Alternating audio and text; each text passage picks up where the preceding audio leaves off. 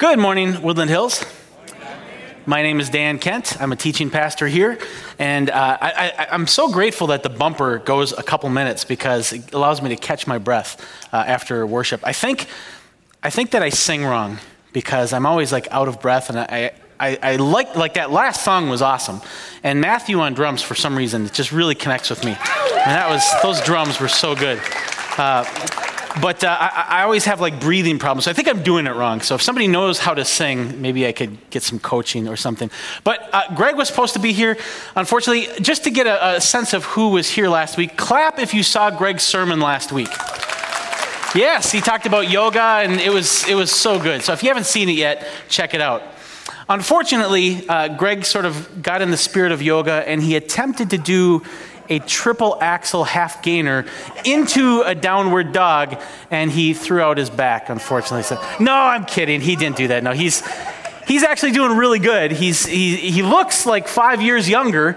Uh, unfortunately, he sounds 50 years older. So that's the problem is his voice uh, problem came back. So he's got some bug that he's wrestling with, and, and he's having a hard time uh, talking uh, without hacking. So uh, he asked me if I would uh, step up to the plate and be a pinch hitter, which on one hand, it's like, boy, it's kind of scary because this is Greg's, one of Greg's like wheelhouse sweet spot issues. I mean, the last time he taught on this series, as we have said, we went like a year on this, like three or four verses and these ideas of love and judgment. He wrote uh, Repenting of Religion on this, and there's so much profundity and brilliance in that book. And here I come with a little sermon in that series. It's, it's a little intimidating.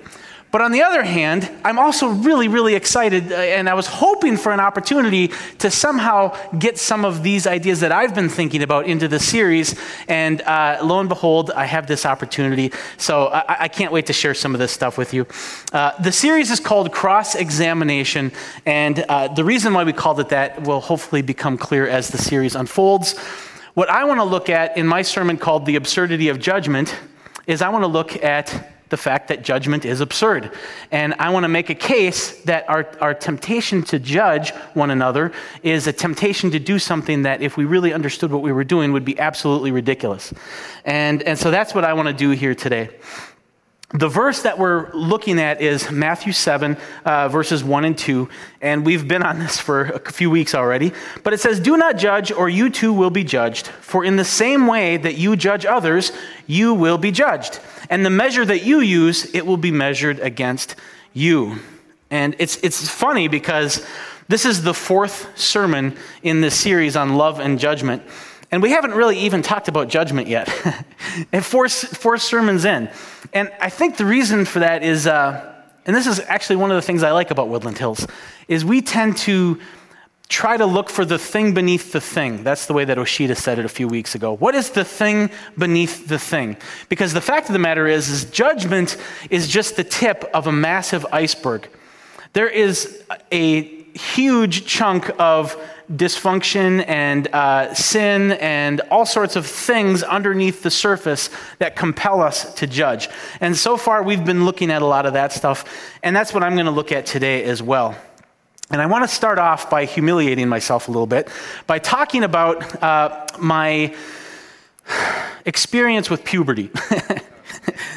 I never thought I would be on a stage in front of so many people talking about puberty, but I, I here I am, and uh, I can't stop now. I've, I've, I've, kind of gone down this path. So, going into seventh grade, um, I wanted to play football because I just I loved football. And how they did it back then is, if you wanted to play football, that's great, but you need to get a physical. And what a physical was for boys is you would stand in front of a doctor, and he would grab you in your privates, and he would tell you to turn your head and cough, and that illuminated something to the doctor, and he would take a note on his clipboard and then send you on your way. And how they did this when I was going into seventh grade is they would have all of the athletes, anybody who wanted to play a sport, would come to Spring Lake High School on the same day, and every boy would get their physical on the same day. And it was very efficient. In, on one hand, it's a very efficient system. I see why they did it. So the people going into seventh grade, they would be there at 10 a.m., Eighth grade would be 10:30, ninth grade 11, and so forth. And so there I was at 10 a.m., ready to get my physical, and I'm coming in, and here's my buddy Mike. Hey, Mike, how's it going? Boy, I can't wait for football. What position do you think you're going to play? Oh, isn't life rad? Rad. Oh man, it's so great. I can't wait till school starts. And and and we start taking our clothes off because we have to stand in line naked to see the doctor. And Mike, I don't know what he did. He was thinking ahead or something, but I looked up and he was already naked. He must have been wearing sweats or something because he just like, whew, he was naked. And, and I, I saw Mike's naked body, and this is when the crisis began, okay? Mike had hair all over his body. He had hair here and there and everywhere, and I did not have hair here or there or anywhere except for on my little blonde head. That's the only place I had hair. And I suddenly became terrified that Mike is a man and I am not. And I started looking around, and there's Marty. He's got hair. There's Nick. Oh my goodness, Nick's got hair all over the place too. I'm the only one who doesn't have hair. And so there was no way that I was going to take my clothes off to reveal my childish baldness in front of Mike and Marty and Nick. That just was not going to happen. So I needed a diversion tactic. And so what I did was I looked at my shoes. Oh, thankfully I'm wearing tennis shoes. That's great. Okay. Well, I'm going to try and untie my shoes. Oh, shoot. I've got this knot in my shoe and I can't seem to get this knot out. And Mike's like, Dan, are you coming? No, I'm sorry, Mike, I got this knot. You go on ahead. I'm going to get this knot out of my shoe. And, and my thought was, boy, if this works, I could just kind of pretend I've got this knot in my shoe until all of my seventh grade peers cycle through. And then when the eighth graders come, well, then I can, you know, go do my thing. Well, turns out I knew some of the eighth graders too, and a ninth grader. And it wasn't until the 10th graders came that I finally felt like, okay, now finally I can do this. And so I took my clothes off and I joined this line of naked 10th graders. And some of these guys had beards. I mean, they were like really, really hairy. And so there I stood in this line with a hairy butt in front of me and this hairy crotch behind me. And I, I just stood there in that line in my smooth nudity. I was like, I was like the only tree in the forest without any bark, you know? It was just.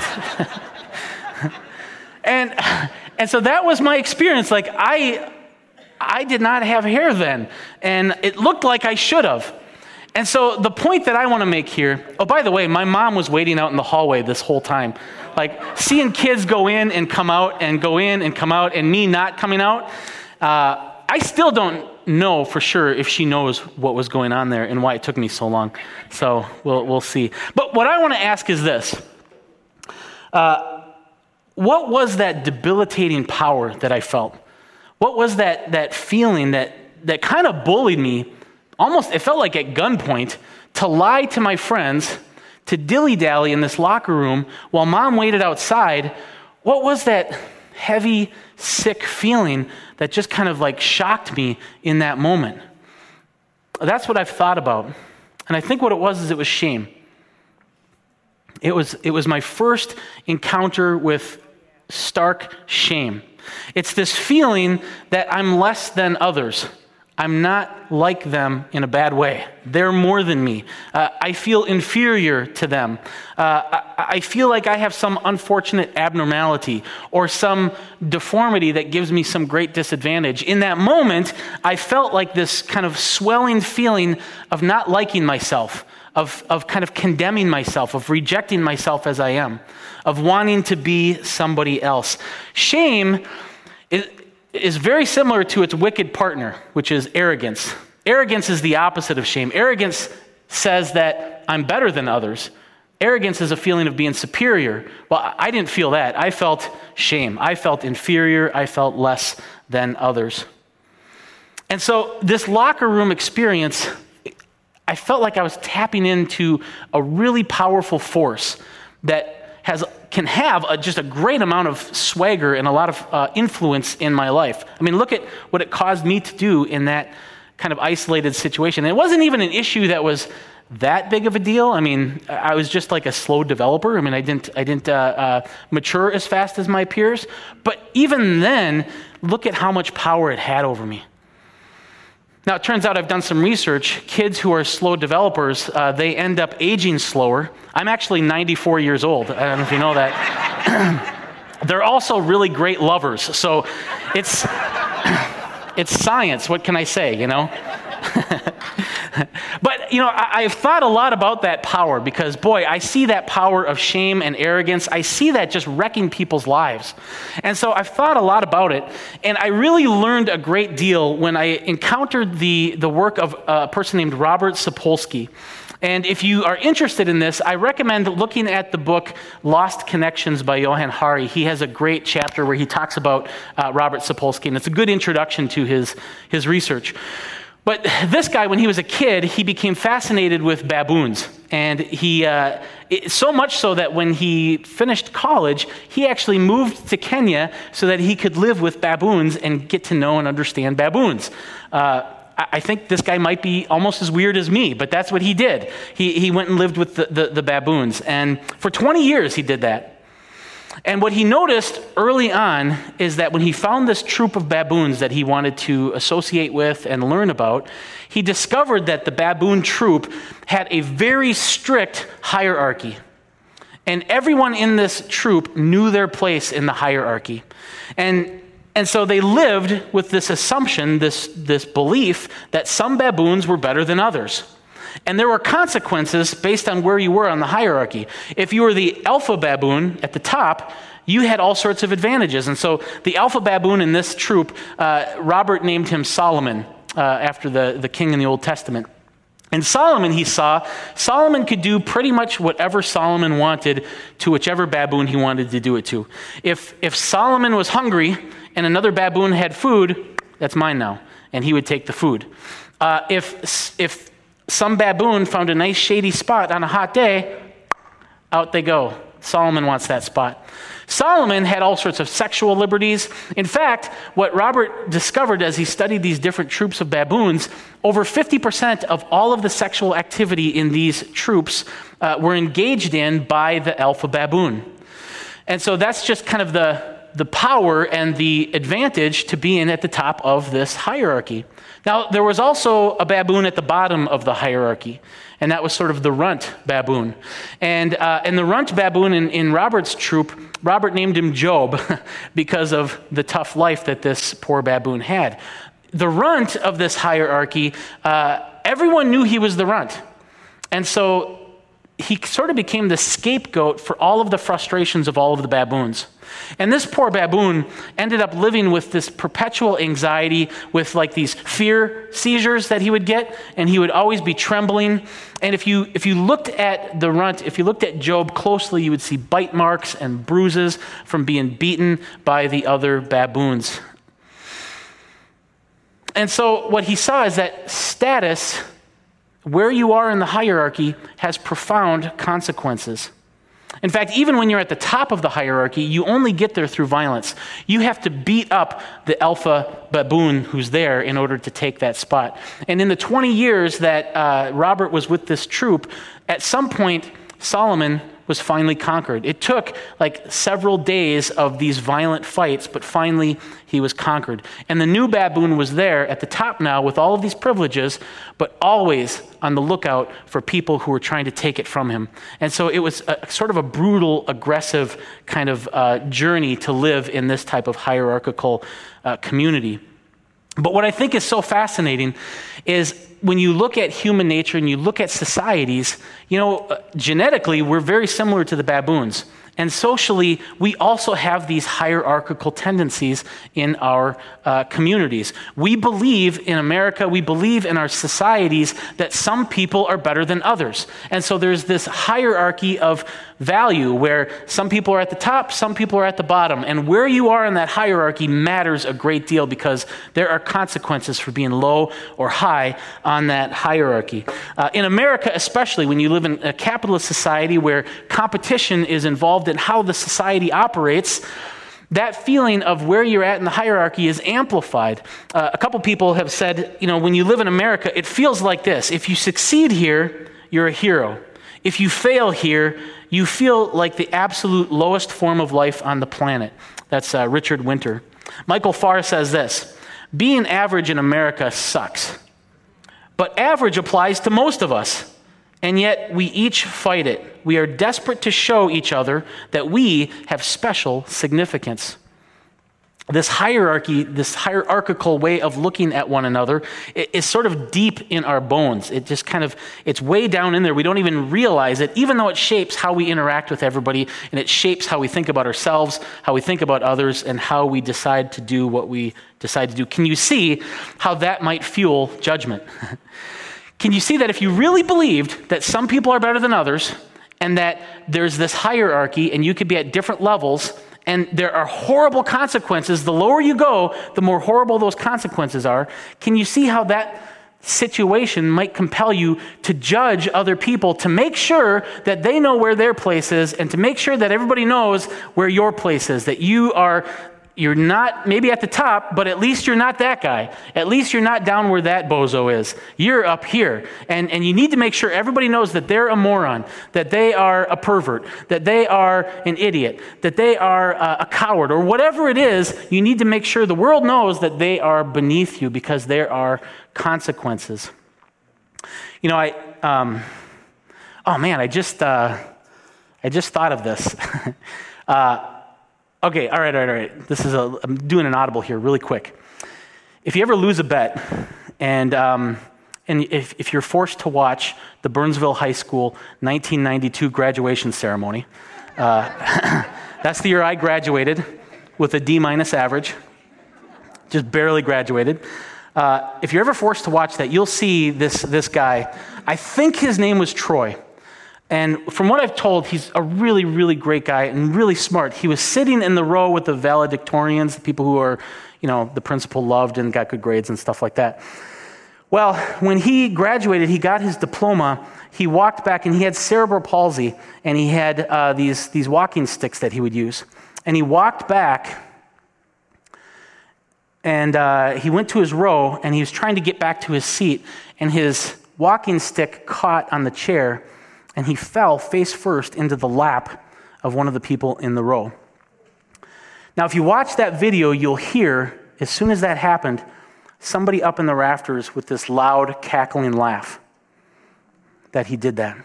And the laugh, it wasn't a joyful laugh. It was a, ha, look at that idiot kind of laugh. It was a laugh that tried to get other people to join in at the expense of this poor guy who has this disease that he can't do anything about. It causes him balance issues. He can't do anything about that. And yet, despite that, he was still able to be a valedictorian. He was still able to graduate with a diploma.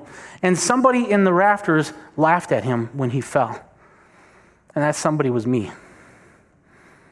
That was me that laughed. And it just, the, the, the hierarchy, it just, there I am with a D minus average just barely graduating, laughing at this guy who's had to overcome so much more than I will ever have to overcome. But I wanted everyone to know that I was above him. Can you see how pathetic that is? And can you see how that fear of not being good enough and just wanting to make sure that people know their place, how that can cause such absurd situations? It's not just me, it's, it's, it, it affects all of us. It even affected the disciples the people that God chose, the people that Jesus chose to be with him during his ministry, you see this. And I don't have slides for this. I'm just going to kind of paraphrase and read this. But uh, when you look at Luke 9 44, Jesus says to his disciples, he calls them together and he says, Listen carefully. I have bad news.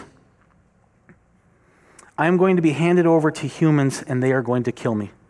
That's what he says. Now, the disciples had already seen Jesus perform miracles. They've already experienced Jesus' love, his forgiveness, and now Jesus is sharing this bad news that he's going to be killed. How are the disciples going to respond to their master's bad news? How might the disciples comfort Jesus in light of this horrible revelation? Well, it says in the next verse this An argument started among the disciples as to which of them would be the greatest in the kingdom of heaven. Who's greater? Who's higher on the hierarchy? Okay, 13 chapters later, probably a year later, okay, they're at the Last Supper, and Jesus again has some bad news. He says to his disciples, this is in Luke 22, starting in verse 20, he says, Listen, I'm going to be betrayed. The authorities are going to break my body and spill my blood. I'm going to die. Okay, now a year later, after another year of maturing with Jesus' presence, how might the disciples respond? How are they going to comfort Jesus in this tough time? I kid you not, this is what it says. the disciples began disputing with one another which of them would be the greatest in the kingdom of heaven. I mean, can you believe that? You can't make that up. I mean, here Jesus is saying this horrible injustice is about to happen and the disciples are saying, Enough about you, Jesus, let's talk about us.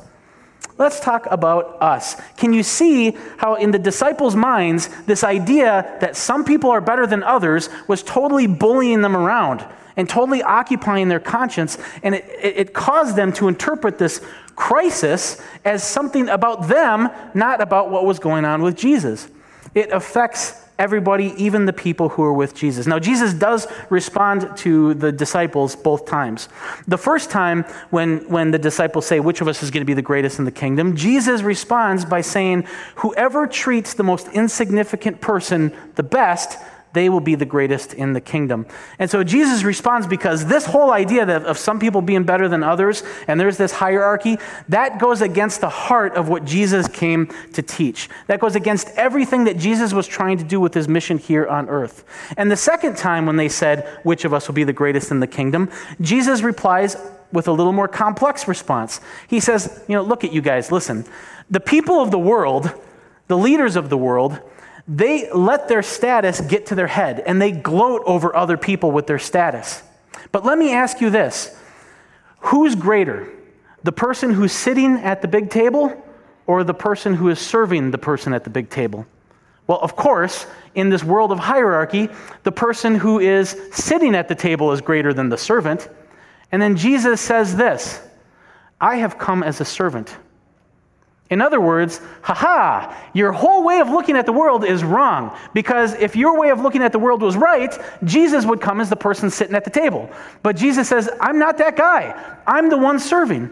And so your whole idea that some people are better than others and there's this hierarchy, it's nonsense. It's silly. It's absurd. And when you judge from that perspective, no matter what you say with that set of assumptions, it's going to make you look ridiculous when you see how reality actually is. The whole hierarchy hierarchical way of seeing one another is a sham, Jesus says. Things are not the way they seem. Yeah, in the world, it looks like the person at the table is greater, but that's not reality. The reality is uh, that neither one of them are greater. Um, in fact, Jesus says this in Matthew 23 8. He says, You, he's saying this to his disciples, you have one master, and you are all brothers and sisters. Uh, and so what he's saying here, and I, you know, this verse captured my imagination so much that I ended up spending 10 years writing a book trying to unpack the implications of this. And the book is called Confident Humility. And so if this is interesting to you, there's a lot more of it in there. But I just think that this is so profound because Jesus says this you have one master and you are all brothers and sisters. Where he says this uh, is important. He says, right before he says this, he says, you are not to be called rabbi. So don't let other people exalt you above them. Then he says, You are all brothers and sisters. And then he says in the next verse, and do not call anyone on earth father. That is, don't exalt anyone on earth. So here's what he's saying. He's saying this whole idea of exalting and denigrating people, that is, putting yourself below people or putting yourself above people, they're both overturned by the reality of the fact that you are all brothers and sisters. Denigration and exaltation, it, it doesn't make any sense with the reality of our profound equality. Inferiority and superiority, they're an illusion. They're not real. The reality is you are all brothers and sisters. Shame and arrogance are the symptoms of a really wicked delusion. It's a really wicked delusion that says some people are better than others. It's, it's an illusion that we have to fight. Uh, and he says this in Matthew 23. And this is right before he's about to just totally unleash on the Pharisees. It's called the seven woes in most, in most Bibles. And he just really goes after the Pharisees here. But these 12 verses, 23, 1 through 12, Jesus lays the foundation of his attack. And the foundation of his attack is this the Pharisees think they're better than everybody. They like to have the place at the table where everybody acknowledges their superiority. They like to be greeted on the street and to be called rabbi. They like to wear these boxes on their head with the Torah in them so everybody can see what good boys they are. They like to wear their tassels long so everybody can see how smart they are. They love their status. Jesus says, You are not to be like that, for you are all brothers and sisters. What Jesus is saying here is he's overturning this hierarchical system that we all grow up in. He's overturning this thing that, you know, maybe from an evolutionary perspective, this hierarchical thinking, that might have benefited us. But Jesus is saying we don't need that anymore. You are made in the image of God. You are all brothers and sisters. Nobody is better than you, and you are better than nobody else. Jesus is telling us to stop acting like baboons. We're not baboons. We're just not. We're humans in the image of God. We're, in fact, a species that God became one of. And so, why would we act like baboons still? Jesus says the measure that you use is the same measure that will be used against you. And I think part of that is that if you are in a hierarchical world, and that's how you view the world as this hierarchical kind of way, that means that you're on this ladder and you are trying to step on people and you're trying to be above people on this ladder and you're trying to get up as high as you can on the ladder. And part of that is judging people and, and putting them in their place on the ladder and securing your own place on the ladder. And guess what? If that's the world and that's how you see the world, well, there's always somebody right behind you trying to do the same thing to you, trying to step on you, trying to get a leg up on you to put you in your place so that they can establish theirs. What Jesus is saying is that we can get off the ladder. We don't need this ladder. The ladder is a lie. And uh, we can now see judgment as the absurd thing that it's always been. Now, a lot of this is easier said than done. I, I get that. Um, I mean, we kind of have been born in a hierarchical world. We've been born in a world that's just kind of seeped in judgment. And so it, it runs really deep, it's way in there. And, and to kind of grow out of this hierarchical, judgmental way of thinking, it takes time. And it helps if we have tactics or tricks or things that we can use to kind of help us orient ourselves to the reality that we are all brothers and sisters and out of this idea that some people are better than others. And one thing that, that uh, Greg proposed a few weeks ago, and I've, I've really liked this, and, and we're kind of going with this, uh, is this idea of gap. And so, mind the gap is my takeaway here for this week. And I want to talk a little bit about this acronym GAP. And if you've probably heard this already if you've listened to the last several sermons. But the idea is that, first of all, there's a long distance between where we are now and where God wants us to be. There's all sorts of opportunity for growth and things that, that we, we still have opportunities to learn. And so, what are some things to help us get over the gap from here to there? And, and so Greg kind of Greg and the creative team kind of created this acronym. And the G in GAP stands for Get All of Your Life from Christ. And uh, how it applies to what I'm saying here is this stop evaluating yourself based on some false hierarchy. Rather, evaluate yourself based on what Christ did for you on the cross. What does it say about you that God was willing to become human and die on the cross for you? It says something pretty profound about you. And so that's how you should understand yourself, not based on how the world measures people and where people are put on a ladder in America or whatever, but rather, where am I in God's eyes?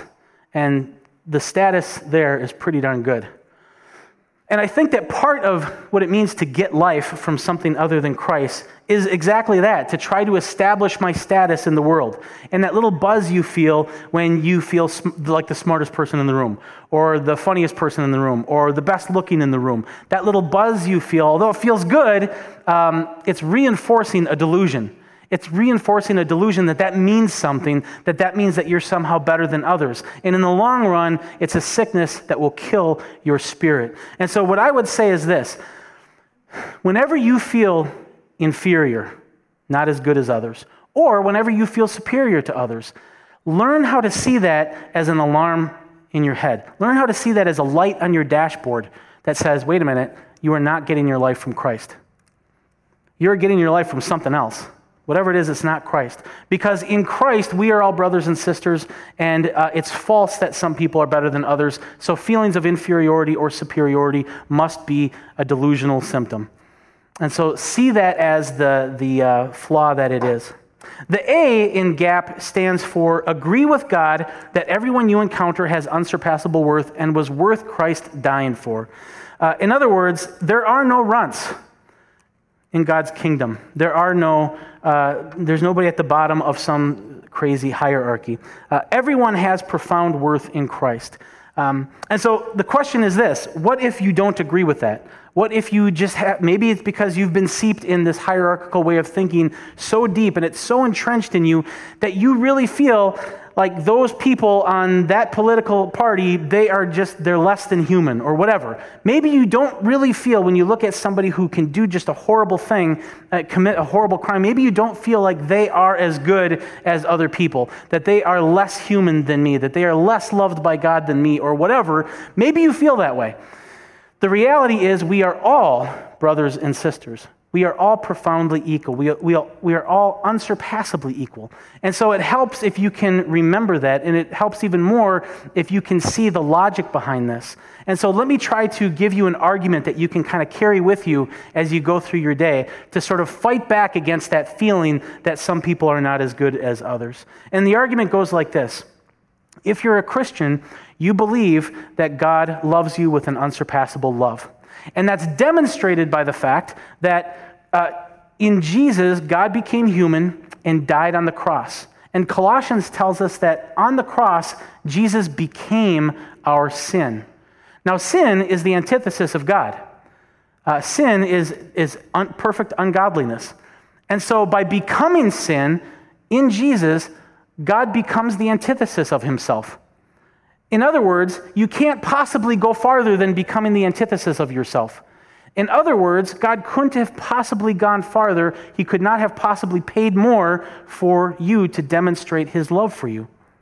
Now, if that's true, if God loves me with that unsurpassable love, that means that he also loves you with that unsurpassable love. And that also means that he can't love Todd or Margot more than you or me. Because if he loved Todd or Margot more, well, then his love for us would have been surpassable. So if God loves us with an unsurpassable love, that means we are all unsurpassably equal. No matter what the appearance looks like, no matter how horrifying a person's behavior is, underneath that horrifying behavior is, a, is an image of God that is loved unsurpassably. Now, the second part of this is that maybe you can agree with that conceptually. Maybe you say, yeah, um, I, I, believe that we are all brothers and sisters and God loves us all, but it, it doesn't really play out in your life. Maybe you've got some residual kind of hierarchy in there that keeps you from actually living out the profound liberation of living as brothers and sisters, because I think it is liberating. If that's the case, here's something that has helped me and has helped a lot of people that I've spoken to is this. Um, we are made in the image of God, and God loves us with an everlasting love. I'm more than good enough to God. Okay, we get that conceptually. The problem, though, is that the toil of living in a hierarchical world, when we have this baboon nature where we're always trying to secure ourselves and put people in their place, it forces us to focus on three, four, maybe five key attributes. In America, it's things like how wealthy are you? How good looking are you? How healthy are you? Um, how smart are you? Those types of things. And we fixate on those three, maybe five or six things. Some cultures, they focus on different things, but in America, those are kind of the big ones here. Uh, what helps to realize is that what we're doing there is we're dumbing down our understanding of ourselves and each other to just a few variables. And the reality is, is that if we could zoom out, we would see that that is absolutely ridiculous that we're doing that. Because what it means to be a human is way more complex than five or six attributes. Uh, and so, for instance, here's what I did. This is an activity that I did. Um, and this is the second tactic in confident humility at the end. And I have this list in there as well. I set a timer for 10 minutes. And I came up with 120 attributes that you could use to describe a person. I'm not going to read them all, but here's just a few to kind of give you an idea. Uh, how intelligent is that person? Do they have a sense of rhythm? I don't. Uh, are they ambitious? How tall are they? Can they articulate their perspective well? How much hair do they have? What's their beard like? Did you see Danny's beard, by the way? That is a nice beard. Man, I have beard envy. uh, how courageous are they? Uh, how generous are they? Are they decisive? How youthful do they look? How playful are they? Are they loyal? Do they have good coordination? How fast can they run? Do they have good math skills? How clean are they? How popular are their friends? Do they have good attention to detail? What's their laugh like? Can they negotiate well? Are they assertive? Are they teachable? Do they tell a good story? And on and on and on and on. And when you see that a person has almost an infinite amount of attributes, can you see how silly it is to look at somebody and only see one? Just see that one attribute and say, they're beneath me because of that one attribute? No, of course not. That's ridiculous. When you see that a person has this incredible splendor of attributes, when you see the whole galaxy of stars that make up a person, you don't have to get so worked up about the dimness of one star. I mean, that's ridiculous. Look at all of the stars that make up the sky. Look at all the attributes that make up a person. When you zoom out and you can see all of that, you start to see the judgments that you make about yourself and the judgments that you make about others as the ridiculous thing that it has always been. And finally, P is pray for your enemies. And what better way to practice G and A than to pray for your enemies? Because, you know, praying for your enemies, that's a weird thing in, in America and in the world. Because in the world, well, we live in this hierarchy. We live in a world where people want to separate people who disagree with us or who are less than us. We live in a divide and conquer sort of world. Uh, in our world, we try to humiliate, or on YouTube it says destroy our enemies. Like Jordan Peterson destroys liberal newscaster or something like that. I mean, there's just this, like, this violence in there where we're trying to always put people in their place on the hierarchy. That's what that means. The mob tries to do the same thing. The mob tries to separate, to divide and conquer. Uh, and the mob, they might applaud things that you say and things that you do, but the mob will never, never love you. Because the mob is just trying to put you in your place, know where you stand. Do you support me? Are you on this side or that side? It's all about how you benefit them and whether or not you are higher or lower on the hierarchy than them. But in Christ, this is a radically different way to live. In Christ, we are all brothers and sisters. In Christ, the people that we encounter, they're not stepping stones.